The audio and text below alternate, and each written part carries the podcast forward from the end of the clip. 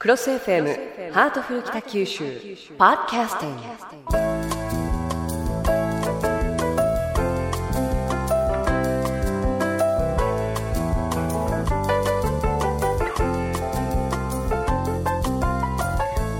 ハートフル北九州。今日も私の目の前には北橋市長がいらっしゃいます。よろしくお願いいたします。よろしくお願いします。さあ今日のテーマはお弁当ということで、えーまず伺っていきたいのはこれはお弁当で一番お気に入りのおかずだったっていうものがありましたら。卵焼きと梅干しです。梅？干しですか？これがないとお弁当という気がしませんね。あそうですか、はい。えそして卵焼きも味付け方が、まあ、あの全国各地でいろいろと違うと思うんですがあの市長のご家庭の卵焼きっていうのはどんな感じの味付けなんですか？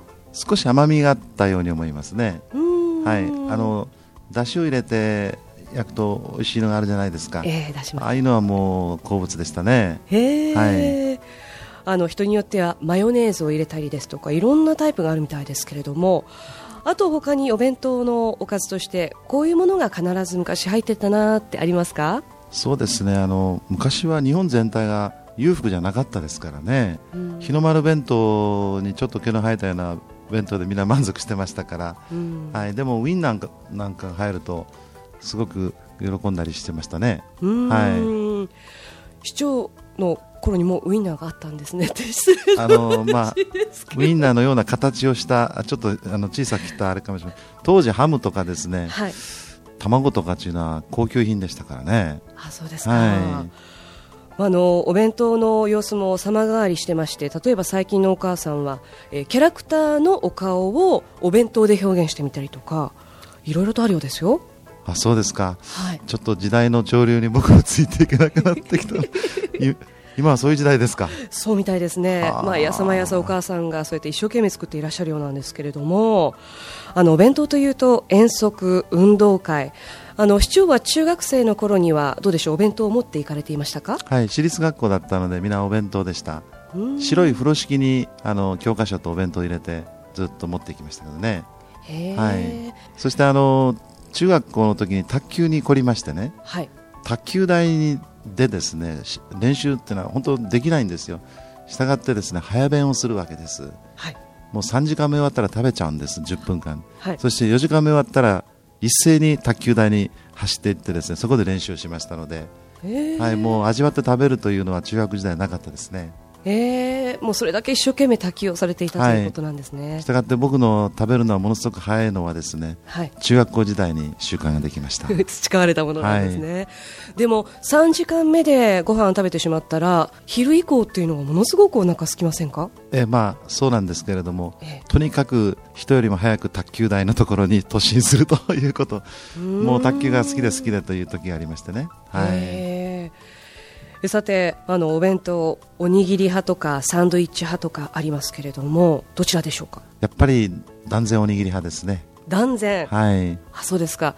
なぜサンドイッチじゃないんでしょ今から思うとあのパン食サンドイッチえーのお習慣をつけてよかったなと思ってます。というのはあのえー外国に行くことも多いしね。うはい。あのですから子供にはパンが美味しいというふうに持って行ったんですけれどもね、はいところがやっぱり親がお米を食べてますのでいつしかご飯になりましたね。あそうなんですね、なぜだか親の食べ物の趣味、思考というものが 延々とこう受け継がれていくの不思議ですよね。不思議ですね。よく三つ子の魂100までって言いますけれども、まあ、3歳4歳ぐらいまでの食生活というのが大人になるまでずっと残ると言われてるんですけれども、うん。僕のところはやっぱり子供はご飯に変わりましたね。はい。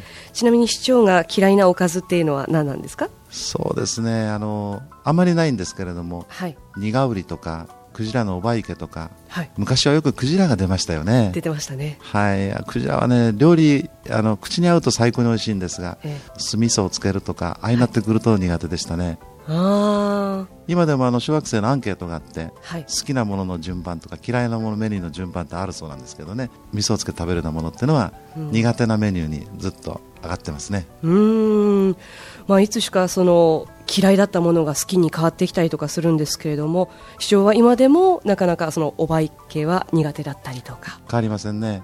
そうなんですね。ただあの匂いのするものをあの好まなかったんですね。納豆だとか草屋の干物とか。うん。で納豆は健康に非常にいいということで子供には納豆がいいんだいいんだっつってえ。納豆を食べると頭なでてやったんですね。えそうするとこれは見事に成功しました。ええ。もう納豆3つぐらいバクバクっと食べちゃいますね大好きになったんですね、はい。これはもう安くて 安くてヘルシーで もう最高じゃないでしょうか。そうですね。大体3パック100円ぐらいで売ってありますので。はい。なるほど。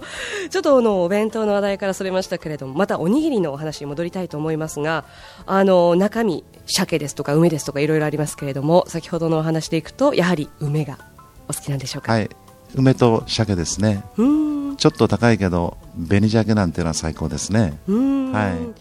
あの市長はコンビニに行かれることはありますか？あの選挙中はもう大抵コンビニで食材を確保しますので。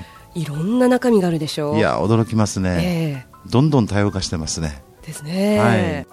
大人になってから、まあ、いろんなところに旅行などに出かけるときにやはりその土地土地のお弁当を買って食べるというのも楽しみの一つではないかなと思うんですが市長はどこかに旅行に行かれたときにはお弁当は必ず買う方でいらっしゃいますか、あの最近はあんまり個性がないですよね、うん。日本中どこに行っても同じようななんか金太郎飴のような感じがやっぱりお弁当にもあるような気がしてね。うん。ですからあの仕事がない時はちょっと焼酎と水割りのセットとかそういう方に行ってしまいます、ね、今市長若干声がちっちゃかったですけえこれはあのもう仕事がない終わったという時に限りますけども、はい、どなるほど。焼酎と水割りのセット、はい。あの当ても何もないんですか、今ね結構いろんなものがこれまた多様化してましてねええ、たくさんありますよおつまみが。もうそれはもうすぐ揃いますね、お気に入りは何でしょう？なんかあのよく犬が食べてるようなあのジャッキーみたいな、あービーフジャーキー、ええ。うちのは愛愛犬も好きなんですけど。市長もお好きでいらっしゃる。飼い主似てくるんです犬もね。そうかな。でもあれはいいお酒のあてですもんね、ビールにもよし、はい。焼酎にもよし。ただあのお弁当といえばねあの柏飯ってなりますよね。僕一番小さなあの650円のやつが好きなんですけどね。はい、それからあのオール北九州ロケであのプルコギという映画がありましてね。ありました。それと一緒にプルコギお弁当というのができましたね最近、うんはい。はい、こういうのはいいですね。いい発想ですね。うんはい。地元のお弁当は好きですよだから。なるほど、はい。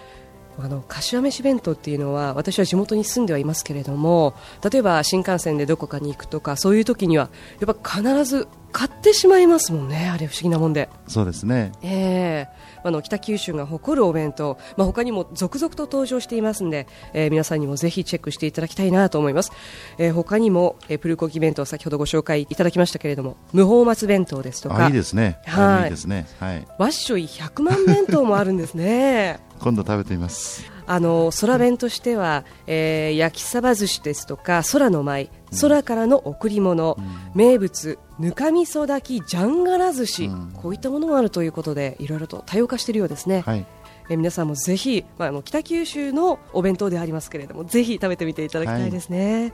ということで、えー最後に、えー市長にですねお弁当の総括をいただきたいなと思いますけれども、はい、あのやっぱりね小さい時親に作ってもらった弁当ってのは懐かしくてね。ですからあの給食も大事ですがお弁当の日をね作ってで子供がちょっと早く起きて作ってやってみるんですよ。これ四国の香川でやってみたら大成功でねまずあのお母さんありがとうとかね、はい。それから食べ残しをしなくなった。やっぱりねあの作ってくれる人の苦労が少し分かるっていうのは子供の学習にもすごくいいっていう報告がありますね。うん。だからお弁当の日が北九州にできてもいいんじゃないかなと思ったりしてます。本当ですね。ぜひ実現できればなというふうに思います。ということで今日はお弁当というテーマでお話を伺ってきました。市長今日もありがとうございました。ありがとうございました。